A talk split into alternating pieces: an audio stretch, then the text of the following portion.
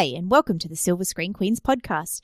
Every week we watch a movie and sit down here to talk about it. I'm Mel. I'm Katie. And we're your hosts. This week we watched Gayby Baby, directed by Maya Newell and released in 2015. The plot uh, goes something like this. Gayby Baby is a documentary focusing on the stories of four Australian kids, Ebony, Gus, Matt, and Graham, who have gay parents. As they each wrestle with the challenges of growing up, the outside world wrestles with marriage equality and the supposed risk of gay and lesbian parenting. Um, now, for this movie this week, uh, firstly, I just want to give a bit of background about this one to our listeners who are not from Australia. And this movie uh, kind of caused a bit of a stir last week when a particular state government learned that this was being shown in a public school and decided that that was completely inappropriate, that that was brainwashing the children, and that that is that what happened? So what happened was I thought it was st- like it started out in a private school. It's an all girls school. It's not that was, it's a public school. So so uh, wasn't so, it a Catholic school that was an all girls school that was that so, the director or the producer so attended? Yeah, so the the story starts starts way back when. Now, our director, who we just mentioned, Maya Newell, is uh, a 27 year old woman who was raised by lesbian mums. She went to a school, a state school in Sydney called Burwood Girls High. And because she is now releasing her first film and doing pretty well as a director, she decided, well, the school that she used to go to decided that for is it uh, wear it purple. Wear it wear it purple day a couple of fridays ago that they would run a screening of this show and um, old girl gone turned good maya newell would come and introduce the film and the girls would watch the film and everybody would go about their day afterwards. Now um, uh, the state government of said school, the New South Wales state government, which has jurisdiction over the school, discovered that this film was showing at the school because a disgruntled scripture teacher tipped off some conservative right wing media. So said conservative right wing conservative right wing media got themselves into an uproar, made a story that suggested that parents from the school were complaining that their daughters were being forced to watch this propaganda which it was like voluntary in the first place. Yeah, right? the, the, whole event was yeah, exactly. It was a it was an anti-bullying thing. You could come or you could not come. Anyway, said said columnists made a lot of noise. The the conservative government of, of the state said mm, that does seem a bit inappropriate for school hours, and they decided to ban the film. Which before this time. Katie and I, I don't think I'd heard of it. I'd never heard of it. and uh, nobody else had. But suddenly, this film had all kinds of attention. And um, as Hermione says, the best way to get everyone to watch something is to ban it. So that's a little bit of the background for listeners who aren't familiar with this. We're going to do something slightly different with this episode because we saw a screening this week at which the director and producer were in attendance. So we scored ourselves an interview. So what we're going to do is throw first to a phone interview that we did late last week with the director Maya Newell and the producer Charlotte Mars, and then we will come back and review the film as normal. I, we apologise, by the way, for the audio quality on this. We did the interview on the phone. Hi, Melissa and Katie here. How are you? Good, Hi. Charlotte Maya. Thank you uh, very much, guys, for sitting down with us for a few minutes. First of all, I suppose we'll just launch into the questions. This is the kind of movie we've never seen before, and um, I think it was it's quite exciting for a lot of people to see rainbow families represented. I'm interested, Maya, in how you came to be be interested in this subject and like and how your background um, influenced this. So, growing up, um, what was your life like, and what's um, so and what inspired this? Yeah, I mean, I suppose I'm 27. My mums have been together for you know my whole life and so kind of like what was the inspiration for the film? Um, what was it like for me growing up? Yeah, so I just wanted to give our listeners, some of whom are not Australian and weren't um, in the country for all the controversy last week, just a little bit of background about you as a filmmaker. Yeah, so, you know, I think we, uh, when I was younger, we didn't have many representations of um, gay families or of diverse family structures sort of represented in either in the media or in education um, or just more generally in the world around. And I think that for everyone, yeah, it's really important to have our family systems, you know, reflected in the world around us. There's a certain level of validation, I think, which is achieved from that.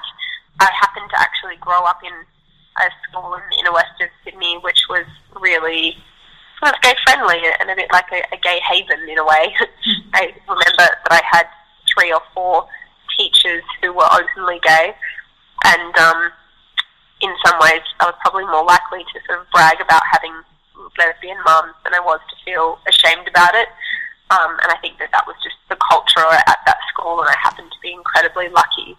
Unfortunately, you know, not every family can are in a position to sort of send their kids to schools that you know have that environment. Um, and definitely, you know, I've got friends who are in their 30s who grew up in you know Western Sydney who you know spent 18 years lying to their community and, and saying that they had a mum and an auntie or things like that. Yeah. Um, and that's one of the good things I think you really capture in this film is that there's a few different types of families. There's, you know, one who, who lives in a fairly friendly inner city sort of environment, others out west, another family who's on a posting to Fiji, very different environments. So, would you mind telling us a little bit about how you picked these four kids whose stories you've told? Yeah, sure. Um, so, Charlotte, I um, we basically sort of started this process of casting and research all at the same time. We put out the call through our kind of immediate networks and then also just really called up all of the LGBTIQ organisations. Anyone who was sort of somewhere on that rainbow, we were contacting them about five years ago now and saying, we have this idea, we, we want to speak to families, we want to speak to kids. And I think when you put something like that out there, you're never really sure how people are going to respond. But the gay community uh, is so good at networking and of standing up for a cause. And we had such an overwhelming response, and we actually interviewed probably between 30 and 40 families at that beginning point. And then it was a process of, you know, seeing who was on board with the kind of film that we were trying to make and who was engaged with the process because you know quite an invasive yeah. thing to be followed around with a camera for years. So it, it's sort of a process of that, and then of course a little bit of a puzzle as you try and find stories that are going to fit together and form a whole. And these, I think, once you've seen the film, for anyone who's seen it, it becomes very apparent that these four kids' stories are all very different, but they also fit together and they all represent a really different topic of discussion that is sort of around these families. And they all sort of speak to that on a thematic level, as well as being really dramatically interesting. And, and as each child and each family is incredibly um, kind of charismatic, I think. And um, yeah, that's sort of how we did it. But to be honest, it was a hard process because we met such amazing kids and amazing families. And, you know, as with documentary filmmaking, you, you film for a very long time and then someone says, now you need to turn that 100 hours of footage into 90 minutes. and you have to make some really difficult choices. So, yeah. yeah, it's always difficult. Definitely. I did notice, and I don't know if anyone else picked up on this, all the kids you picked are tweens. Like, they're all between about 11 and 13. Was there a particular reason you went for that age group, or is it but that was organically how it happened? Um, we didn't set out with that particularly in mind, but what through the process of interviewing, I think it became apparent that there was a really that that's a really interesting time in a young person's life. Um, it's you know it's the first time you sort of start to see your parents. I think outside of their roles as your parents, and you're on the cusp of being you're not quite a kid, but you're not quite an adult yet either. And for these kids, I think it's also the moment when you start to see the mechanisms of the outside world. And for these families, what that means is potentially some hostility from the outside world. And that was interesting to us. We didn't particularly want to go much younger than that because I think, you know, we take duty of care really seriously and we wanted the kids involved to really understand what they were, you know, participating in. And so that's kind of how it naturally evolved, to be honest. Um, there was kind of a focus in the movie on the uh, the internal kind of individual stories rather than um, pressure from outside or bullying or anything like that. Was that something that uh, was um, particularly apparent in these kids' lives, or was it just that their kind of stories um, you thought the internal stories were more interesting? You know, I think think that probably most kids who are growing up with same-sex attracted parents feel some sense of external, you know, it's some sort of external discrimination. It's it, it is the context of the world we live in. Um, mm-hmm. Um, that difference is usually, you know, they are aware of that. So, you know, all kids are kind of probably facing that on some level. But for us, it was really a conscious decision to step away from the, poli- the political and to actually find a way of actually just moving beyond that and talking about story and, and the hope being that when you watch this film you just you forget about the fact that their families might uh, look different to the hetero norm that we're flooded with in the media and you actually just fall into their story. You know, for a very long time these families have been talked about and argued about in the marriage equality debate and we actually just wanted to step away from that and just let these kids take the time to uh, share their stories and, and have that in their own voice. Um, with regards to the people who, you know, just see these as normal families and stop thinking of the politics, there's certainly been a few people around who haven't done that. What is your aim in terms of like getting this film into schools and into educational settings? And uh, how has the reaction to that affected your goals with the movie? Um, so yeah, we we always wanted to make this something which is for for schools, and I think that the in the end the story that was created is about sort of growing up more than anything, and so the universality of that theme means that you know it's really um, a totally approachable and appropriate subject matter to talk, you know, for our the curriculum. Mm-hmm. So yeah, we're currently developing PDHPE curriculum resources for years five to ten, which will be available at the beginning of next year, if not sooner. And yeah, I mean the the film kind of links in with a number of I suppose curriculum links in in the sense that um, there's large parts about identity and about um, change in terms of growing up and transitioning um, into adulthood, as well as inclusivity and diversity within the curriculum. So the film kind of hits so many um, different targets. I think with the controversy of the last couple of weeks, I mean, of course, it's sort of quite disappointing that decisions have been made about the film's suitability um, with by people who haven't actually seen the film. Mm. Um, unfortunately, that doesn't send a great message to kids growing up in these families, and there are thousands of them. You know, mm. uh, I suspect that the last couple of weeks have been a little bit difficult for those kids. Um, you know, basically, you know, being told by our leaders in New South Wales that their families are sort of not appropriate for school time. But I think for us, it's really now about getting those people to see the film and see maybe that that was a decision made in haste and, and that actually that there is a place for this and for diverse stories in our schools. Um, the film is, is such a, an open film that really attempts to look at what unites us all and look at those really universal experiences of growing up and of parenting and of family much more than it seeks to kind of identify difference or, or you know, like in some ways people are ta- trying to talk about these families and what is normal about them, but um, you know, the normalness is about imperfection.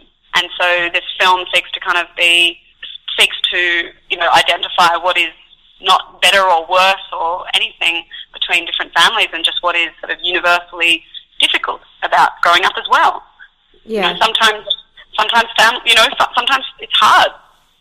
And I think that um, that's a much more kind of uh, bold but also helpful conversation to be having when we're talking about diversity. Um, just one last thing on that point. Uh, has there been a time at which you were tempted to make a cut of the film that uh, had less of the kind of political angle, uh, less of the Julia Gillard type thing or something like that, that would be acceptable in schools, or was it always just that this was the film that you've made and this is the one that you want to show people? Um, I actually think that this cut of the film is not really political. It's only political in the sense that these children have same-sex families, and mm. we're having a national conversation about whether their parents can marry or not. Um, for these children, you know, and for Matt even going and visiting the Prime Minister, that's his experience. That's what he's doing at this point in his life. So, and as he says in the film, like sometimes kids have better ideas than adults, and I think sometimes it takes that um, innocence or that simple morality of a child to kind of show us, you know, the simple black and white of what's right and wrong and equality and just. So, you know, there wasn't really an- another cut that was more political or less political. It was mm. always just what these kids, four kids, had to say and what they were experiencing at this point in their life. And most of the stories, I'd say that, you know, the sexuality of their parents is, is the least of their worries or is really not really the centre point of the story if we get to the crux of it. Yeah. Okay, I, I have a slightly more uh, esoteric question now. Last night at the screening, Maya talked about her talent for being invisible, and um, we definitely see quite a few difficult moments in each family. You've got the camera there for some conversations that are really quite hard. How did you manage to get that invisibility, and uh, also, do you think things might have changed if people if you weren't in the room with them or how do you think that went Um, well, I think that there's a larger conversation here about documentary Yeah. filmmaking and and you know whether you can capture a real true moment when you have a camera in the room with someone. And my personal opinion on that is that you know we we'll never know because the you know the moment captured is the truth of these people living out their lives with me in the room and potentially you know change that. Um, but I think what's you know there's not really any sort of trick to it. It's just Yeah. building relationships and trust and spending time with people. And as Ebony, I think, mentioned in the Q and A, at a certain point, you just sort of forget that there's someone filming your life, and because you know you've just sort of ingrained yourself within the family. And you know, I don't know if I think that possibly the level of trust that we gained with the families was also because of the approach that we took in terms of consent um, and our transparency around the process. And so all of the families were really involved in the filmmaking and the story behind it. And so they were able to watch edits of the film really early on in, in the cut and also um, as they grew older, all of the kids were sort of in, you know, informed about what it meant to be a part of the film, uh, what it meant to be represented. Um, they had a choice in how they wanted to be represented, and we changed the edit depending on what their opinion was of the of the cut. And in that sense, you know, you know, it wasn't like we are sort of exploiting their lives. It was a process in which we all made something that we were proud of. yep Um, I do have one burning question that's just for me before we go. Um, did Gus actually take up debating? Gus did not take up debating, and everyone's always a little devastated to hear that he uh, he is no longer obsessed with wrestling. But he but he is doing Aikido, which is quite cool, and uh, we think he's he'd very, make very an good at it. excellent debater Yeah. He actually um, got an A plus for his public speaking assignment the other day on marriage equality. That's fantastic. yeah definitely not Yeah, I think they're all like all of these four kids in the film. They're pretty remarkable, and I think at the end of the day, the film belongs to them, and it's such a great example of young people's um, resilience. And I think you know at a few of the screenings that we've been at, you know, there's been comments of saying that well, you know, in some ways we think we can see future leaders of our country, and they have this very particular and well developed sense of difference, which is unique and wonderful and worth celebrating. And that's perhaps something that's a lesser known trait of these kids, but something that we've found uh, to be really quite wonderful and remarkable. And I think that you see that in the film for those of you who've seen it. Awesome. Uh, thank you very much for taking the time to talk to us, guys. No worries, bye. Bye. Have a good day.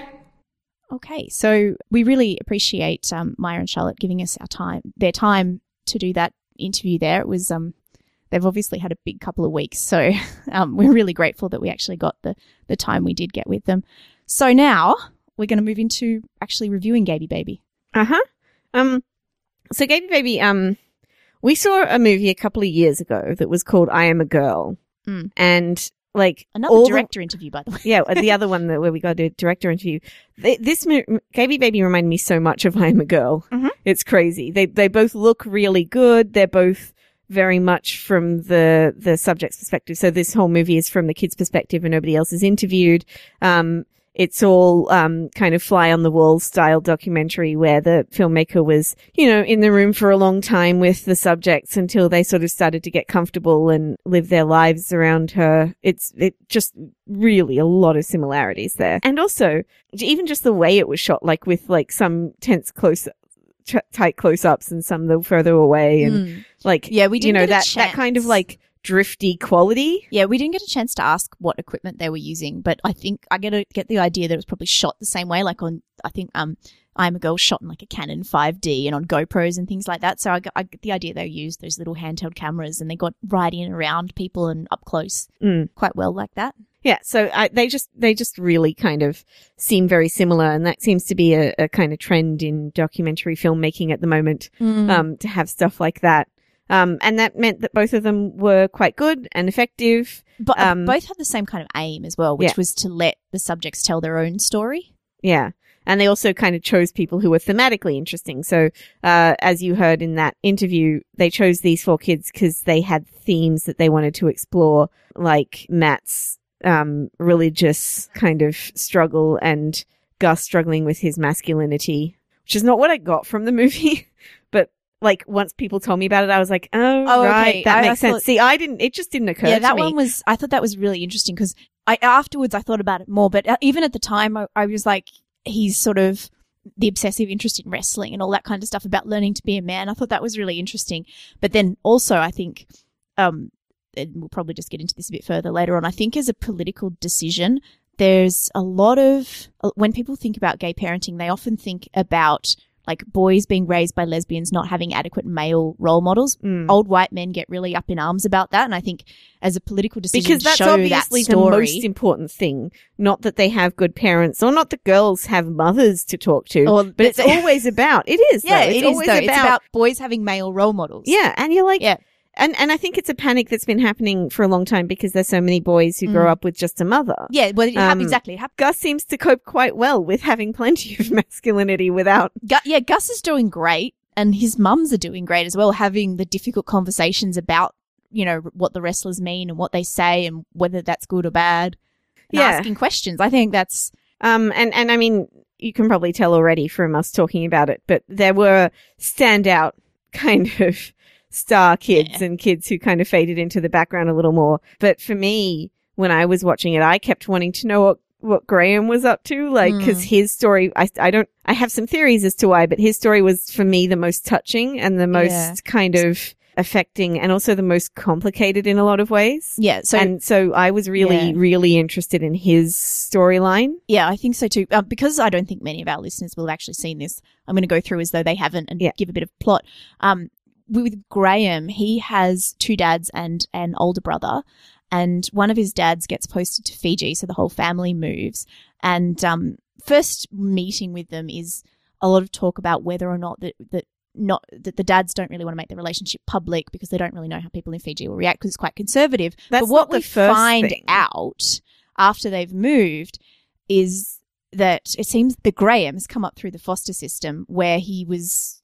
It It's the other way around. We, we find out that Graham couldn't read till he was five before the parents tell us that, before we find out that the parents don't want to talk about their relationship in Right. Fiji. Okay. Um, cause it was one of the, like, I mean, one of the first things I noticed instantly, like just listening to him was that he had trouble with Yeah. So I thought English exactly language. that- and I thought he said- might be disabled when I first. Yeah. Well, because I saw it, they said all it says is Graham, age twelve, and he wasn't reading properly, and I thought No. that he should be reading by now, shouldn't he?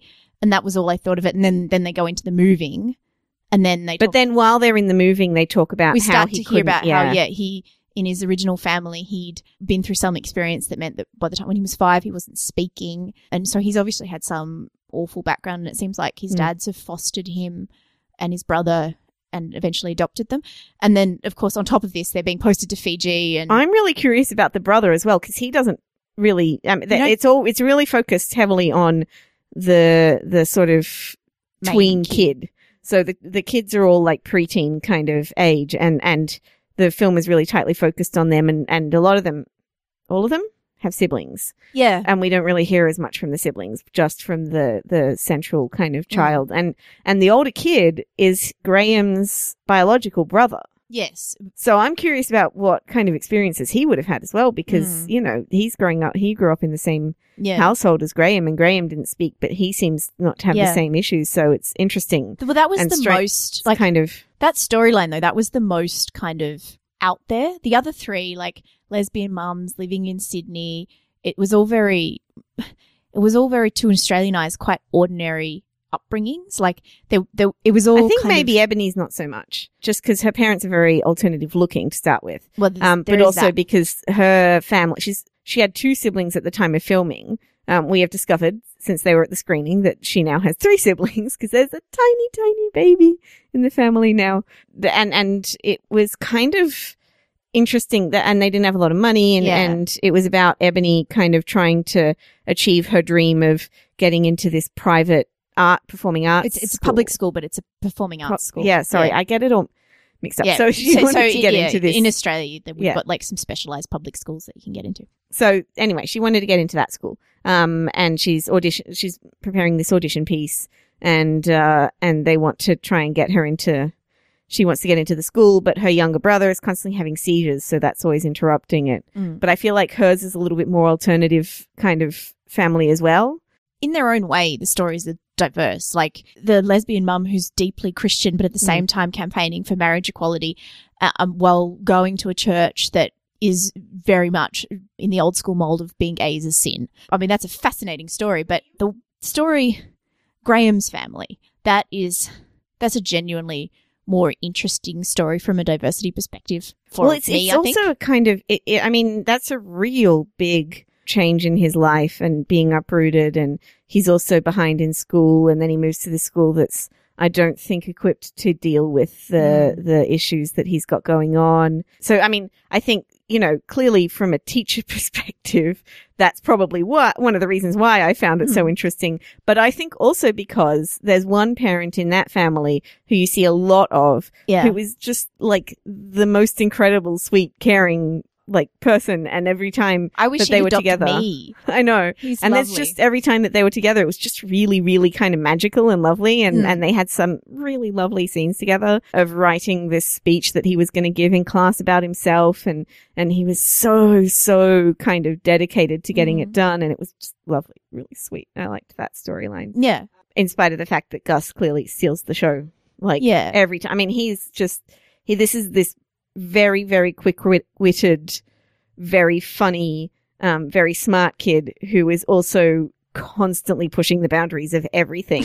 and I just watching him, I was like, oh god, I'm so glad I don't have to deal with him every day because it would be exhausting. Yeah. I mean, I really connected to all of the kids, to be honest. Matt was probably the hardest to connect to because I think Matt is the most conscious of the cameras and his mum's too. Yeah. Particularly the South African mum, his, his biological mum. So they'd come from an interesting situation where his parents were married traditionally. And then after they'd split up, the mother had repartnered with a woman. And so that was a a another sort of different way of making a family, uh, as opposed to the two other lesbian couples where it was more like they had kids through donors. Um, No, I don't think so. Um, I'm pretty sure that uh, Ebony's family adopted because she said Ah. when she first came to live with them, Oh, okay. she wasn't accepting. So she clearly came from another Yeah. family first. And also, if you look at um, the younger one, they're different um, races. they're different races. So yeah, I, I should. I they seem to all be different because it. Um, well, maybe uh, the Graham's family and Ebony's family have similar. have kind of similar, except Graham's family adopted two boys from the same family, and Ebony's seemed to adopt three kids from different yeah. ones. Well, it, it also seems And like then- Graham was fostered, yes. whereas um, Ebony's parents adopted her. Yeah. Um. But so I- it's interesting to yeah. see the differences. Oh yeah, I thought it was great, and I very much attached to the families and the stories and the struggles, and like there's a bit where she 24 hours out from her audition, the little brother has a seizure, and you just and the car breaks down on the way there, and you just like, oh god, you you really just want this kid to get there, and I ve- very much attached to all the kids. Um, yeah, Matt, I thought was a bit self-conscious of the camera. There are a couple of conversations Matt has with his mother, and they're big, serious conversations about faith and stuff. But I, I got the idea that they'd had the conversation before and were doing it again for the camera. That was what I felt. I don't know if it was that or if they were. Well, they're just self conscious. They were There is definitely a and and Matt especially like when he was with the priest as well, that was such an awkward conversation. And Matt Mm. did not seem to want to be and the there. priest, the pastor was really self conscious Yeah. too. Matt's mum seems very like she's obviously very politically savvy and very media savvy. So I think I think that's a different was a different. Now I know in their interview and in all the press I've been hearing about it, they talk about being flies on the wall and they didn't, you know, they made themselves really invisible and all that kind of stuff. But I, I definitely noticed their presence with that family in Mm-hmm. particular. Yeah, and but the thing with them is that I think as the as time went on, or as the story went on, it it got less self conscious and that sort of thing. Yeah. I swear, like there was half an hour of this movie that's just boys fixing their hair, but Yeah. he does all that kind of. It, it becomes more natural as it goes on, I think the and boys, also Matt had those eyes, man. Every time he His- like looked up at the camera, you're just like, okay, Oh yeah, he and his they were very good looking. Very He- but he and man his mother. I think the boys fixing the hair thing was kind of interesting though because again, it's going back to that thing that panic about boys being raised by women Mm. thing. So it kind of shows both neither boy is particularly effeminate in any way, and it shows both ah, of the lipstick scene, oh, which I think was entirely misconstrued by the filmmakers and the mother. and by the media. At- like this, well, this yes, particular moment has been taken like taken apart by so many different people. And what it looks like to me is gus is in the in the store with his mum jamie. So they're in the um the lady section and he picks up a lipstick tester and he puts it on. And you before before the um the um woman there even said it you were like oh that's not sanitary Yeah, because I have worked on those makeup counters, and what that woman, this woman comes up and says, "Can you not do that?" And, then um, she, but then she says it's not really fair to everyone else. Yes, exactly. Yeah, she didn't see him. He was trying on this lipstick, this tester just on his face. Like, we don't know where your mouth has been, kid. Mm. But the whole scene gets interpreted by his mother as she's got issues with him wearing lipstick. but she didn't see her talk to him either. no. he just came over and she He ran away. that- yeah, so so it it's kind of like I think just a moment that was misconstrued, and then that she makes a perfectly good point about him being allowed to wear makeup if he Yeah, wants to, and which that's is, fine. is But fine. I just, yeah, I agree that it was all kind of taken. I think it was the wrong kind way. of misconstrued. And then that's a scene that the photo from that has been like all over the papers and stuff Mm. as one of the like representative photos. So basically, all the representative photos of this from this film have been of Gus, um, because Gus is also on the poster Hmm. striking a pose. So, um, yeah, and that Yeah. kind of was like, oh look, they really are. yeah, look how these women are ruining this boy by letting him wear lipstick. yeah.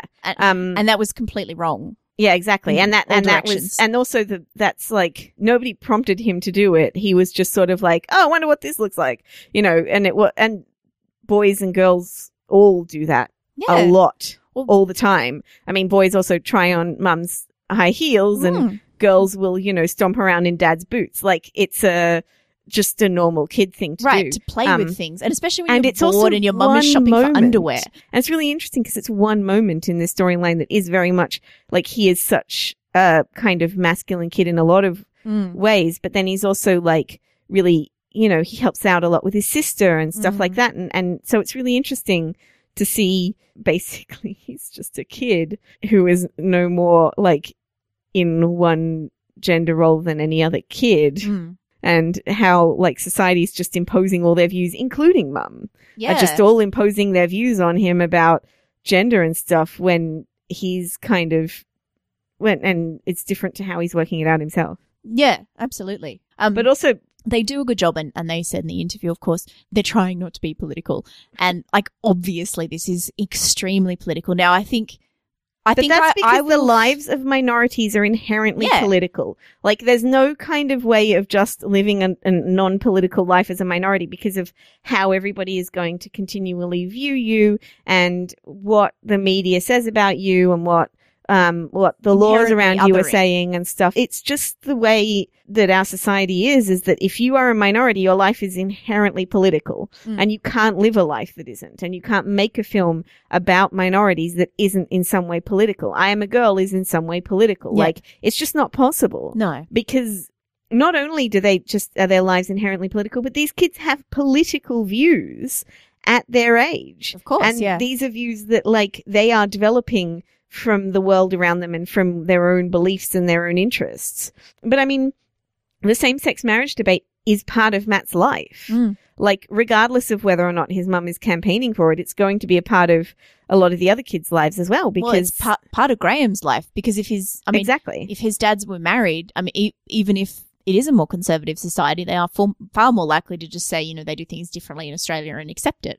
And and um, Ebony is interesting too because she has this strongly held belief, which I think she got from her mum, one of her mums, that it's going to be better for her to go to school in Newtown in the inner west of Sydney than it is to go to Northmead, which is her local school out near Parramatta, because people out west are less likely to know other kids with gay and lesbian parents and they'll be more accepting. And there's no evidence for that. She's just been told that. And perhaps she knows from living in Parramatta that people out west aren't as accepting or she's they've had more trouble. But we don't actually see them have trouble with that. She just says it. that is an interesting point, and that's the thing that I was thinking about as well. And I asked about it in the interview. Um, that Hmm. it is very much there's not a lot of focus on what other people think of them, which I think is an interesting choice because if you are going for the kind of, I mean, it really depends on what angle you're going for with the movie, but it definitely seems like they're not going for an angle of like people are unnecessarily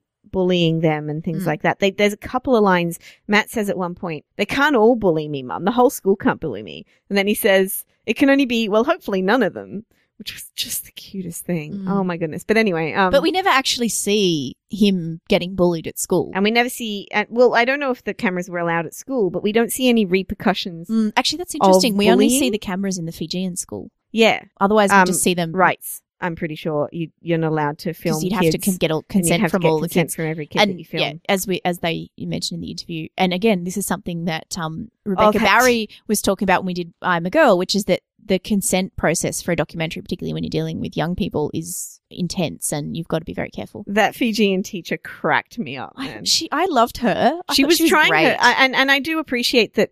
That I mean, watching her, I was really appreciative of the difficulties that she was facing and how how hard she tried to Mhm. help the kids. And I I think that's really important because you see a lot of teachers get demonized for the style of teaching that is going on in their classroom and in their country and in their culture. And what you see with her is that she really is somebody who, like, when she finds out that the kid has two dads, she is kind of taken aback, but she doesn't push it. She doesn't like. She doesn't She say says- anything. yeah, she's just like okay, and even even though it's very clear to to us watching it that Mm. like that's something She's that she's figured it out. surprised by, Yeah. and she's surprised by Graham's past, but she's so kind of thoughtful in how she presents her ideas Mm. and she thinks before she says anything and she doesn't let that affect how she's going to treat Graham Mm. which I thought was really wonderful and really Mm. nice to see. And then she offers to tutor him because she is a single lady. Cracked me up. Yeah, I was wondering if she says she says that in such a way. I was wondering if that was a euphemism and she was Me in too, fact gay yeah. herself. Um, but I don't. That's never explored. Yeah, but I, I just did really appreciate the way that she was shown in the movie Mm. and the way that the Fijian school, even though it's different, wasn't like demonized or anything. But at the same time, you could tell they weren't really in a position to deal with Graham's particular needs. And Mm. maybe they just don't have enough education about it to be able to kind of Mm. deal with it, which is really interesting. I just, I found that whole storyline really Mm. interesting. And just watching him, because I could see all the kind of struggles that were going on on his face and he can't articulate them. Yeah. That's really kind of, it, it reminded me a lot of my students. That Yeah. made me interested. Yeah. So- and and that was what was good about him is that it particularly um the other three were much more self aware, Mm.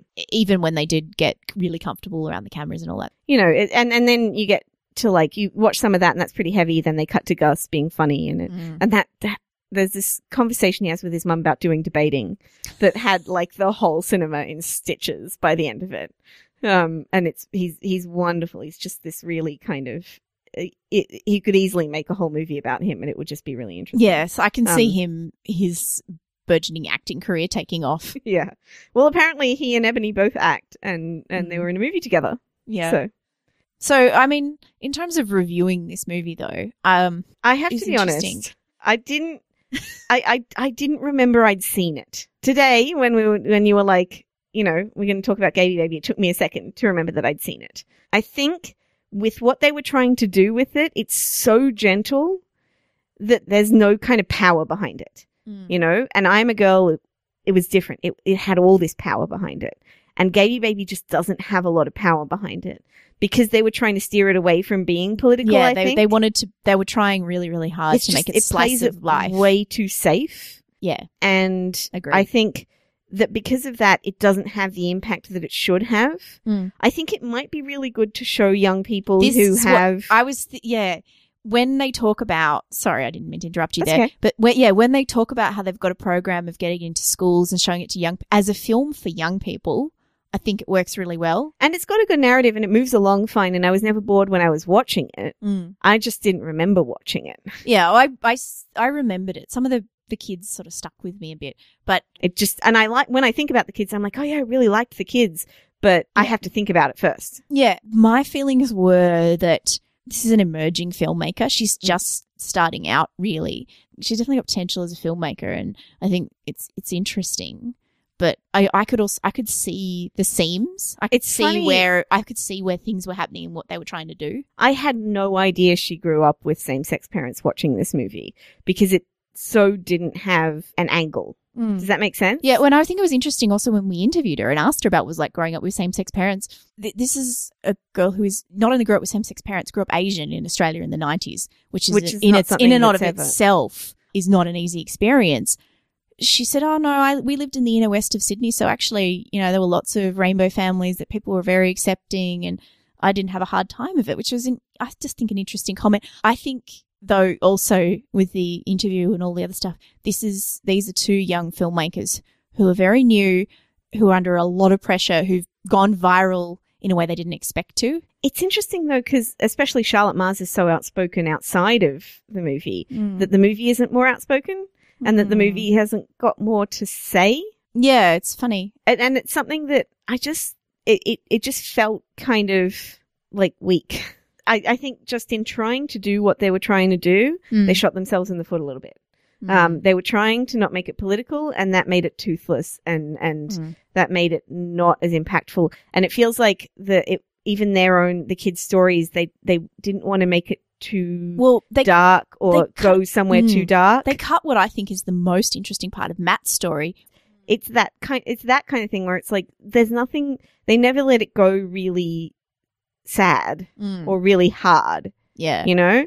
And and and that is what i think is letting the film down a little bit because you just Mm. don't get as you, can't get into it as much. Yeah, it's kind of in spite of the access kind of a surface level dreamy yeah, quality. But it, i do think it would be really great for young people especially young people who are in same-sex families because it's very kind of or uh, people who know people kids who are in Yeah. kids who know kids who are in same-sex parent families because it is very like look they're They're just just, like like, you. us. Yeah, you know, their little brother has epilepsy or or you know they have religious you know conflicts and they have obsessions and they have yeah, Star Wars toys and they have Mm. like little sisters who beat them up sometimes or try to get them to Rory, and they have- Gus's little sister, was my favorite side character. well that yeah both of them are just really really funny I know, God, those kids. poor women raising those two. Oof.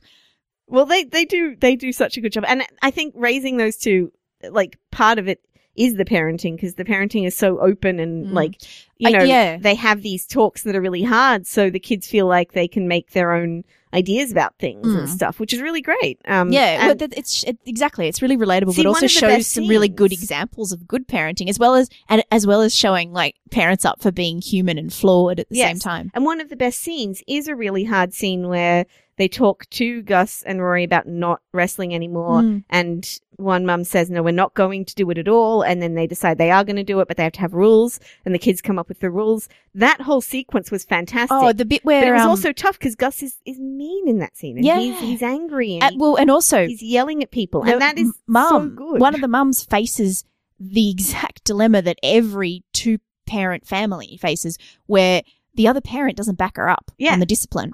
So that that whole sequence, I think, is one of the best bits of the movie because it is much more. That's the kind of stuff that you want to see with everybody. That Mm. that, that the stuff that's hard Yeah. and the stuff that and it, there is a scene where when they have to book the little brother into the hospital that's sad, but it isn't like Ebony. We never get to see her really being anything other than really sympathetic. Yeah, And the parent, the mother talks about her sometimes doing things that may not be yeah, and we don't really see it. And then, and that's the same thing with the other kids. You don't, you don't really get to see them do anything that's not like perfect and sympathetic. Apart from and that in one that scene kind of Gus. they're just like you, kind of. You really like them, and you don't want them to feel ostracized because they're just like you, and their families have issues just like you. And I think, I think another reason why Gus is kind of the standout is because we get to see more shades of him, Mhm. And we get to see more of. And I think his parents are a lot more open about We see shades of them as well. yeah, exactly. And and there's just more. It, it just goes deeper, Yeah. and that's what I would have liked to see with the rest of the movie as well. yeah, I think so. In order for it to really be impactful, you've got to have like that kind of darkness and that sort of stuff to it as well, because they talk about these things afterwards. I think this was. You know, the masculinity thing, but also they talk about how Graham's parents aren't out, but they don't really talk about the effect of that on Graham apart from like What his, you see. what's good lies and what's bad lies Yeah. and him trying to work that out. But it's it's also really gentle. So when they talked about these things afterwards, the stuff that Maya and Charlotte want us to get out of it, like what they specifically say in their press briefing and all that stuff yeah. that they want us to get out of it, not at all what I got out of the movie. Mm. And I think that's kind of a problem. And I, I think I'm a bit the same. So, um, star rating? Oh, I gave it uh, three and a half stars. Yeah, I think I probably agree. Three and a half for me as well. Like I did think it was, Yeah. you know, I enjoyed it and I liked it and I, it, it's beautifully shot. I just wanted to point out some of the problems with it. I think this is kind of, I, I, I do see quite a few documentaries maybe coming out in the future along these lines of these two that we've seen, that I Am a Girl and, Mm. and Gayby Baby that are a little bit, uh, as things get m- more politically acceptable that do go harder Mm. and I can see that happening. And maybe Gayby Baby is perfect as an introductory one, but the concept of banning this movie when it's so I know. it so doesn't it so doesn't Look- have an agenda to the point where it's like and I think the funniest thing is that, like, I just, I would never have even watched it if it hadn't got banned. yeah exactly yeah Like, There's that's just so that's funny. the irony of it but at the same time like the concept like if any of the people who had banned it had bothered to sit down and watch it they would have been Mm. like wow this is the least offensive like Yeah. most inoffensive movie it just is so easygoing Yeah, I know. It's funny. And the very people who probably should see it probably won't. won't yeah this is the issue all the time Yeah. So, um, part of the sort of uh, ironic bonus of the publicity it's gotten, it's now on limited release around Australia. We've got it here in Canberra. It's it's in a few other capital cities. I think through Palace Cinemas in Canberra and Brisbane. It's through Dendy in Sydney. Um, Nova in Melbourne. I think some of the the smaller independent cinemas are screening it. Um, I don't know for listeners overseas. You might have to wait for VOD or whatever else. They do have a website, the gaybyproject.com, which has a lot of stuff on there about the families and what they're trying to do and what they're trying to achieve. And if uh, and they also have some updates about the kids if you're interested. I think what we're going to end up getting is uh, in the future more and more people will come back and hear this because that's basically what's happened with I Am a Girl as well. Exactly. So as, people, as you guys are going to be around- listening to this in a year from now, I'm guessing. much like I'm a Girl, it's essentially being self-distributed by the producers and directors. So hello, people from the future. yes. Um, yes. Hello, people from the future. And thank you very much for listening to the Silver Screen Queens podcast. If you would like to find old episodes or read the show notes on this one, you can find them at silverscreenqueens.com. This week in the show notes, we'll put some of the links to some of the media and what has gone on in the last couple of weeks with this film. Um, so they're, they're on silverscreenqueens.com. If you want to read Katie's review of Gayby Baby or of any of the other films we watch, you can do that on her blog, uh, silverscreenqueen.wordpress.com. Uh, you can also find us on social media at screen underscore queens and on Facebook, facebook.com forward slash silver screen queens and Tumblr, tumblr.silverscreenqueens.com. So thank Um, and we are making our way through the requested reviews from the people who have given us uh, a rating and a review on iTunes. So if you would like your movie to to be one of those ones, leave us a rating and a review on iTunes, and we will add it to one of our rate and review specials. see you next time. Bye. Bye.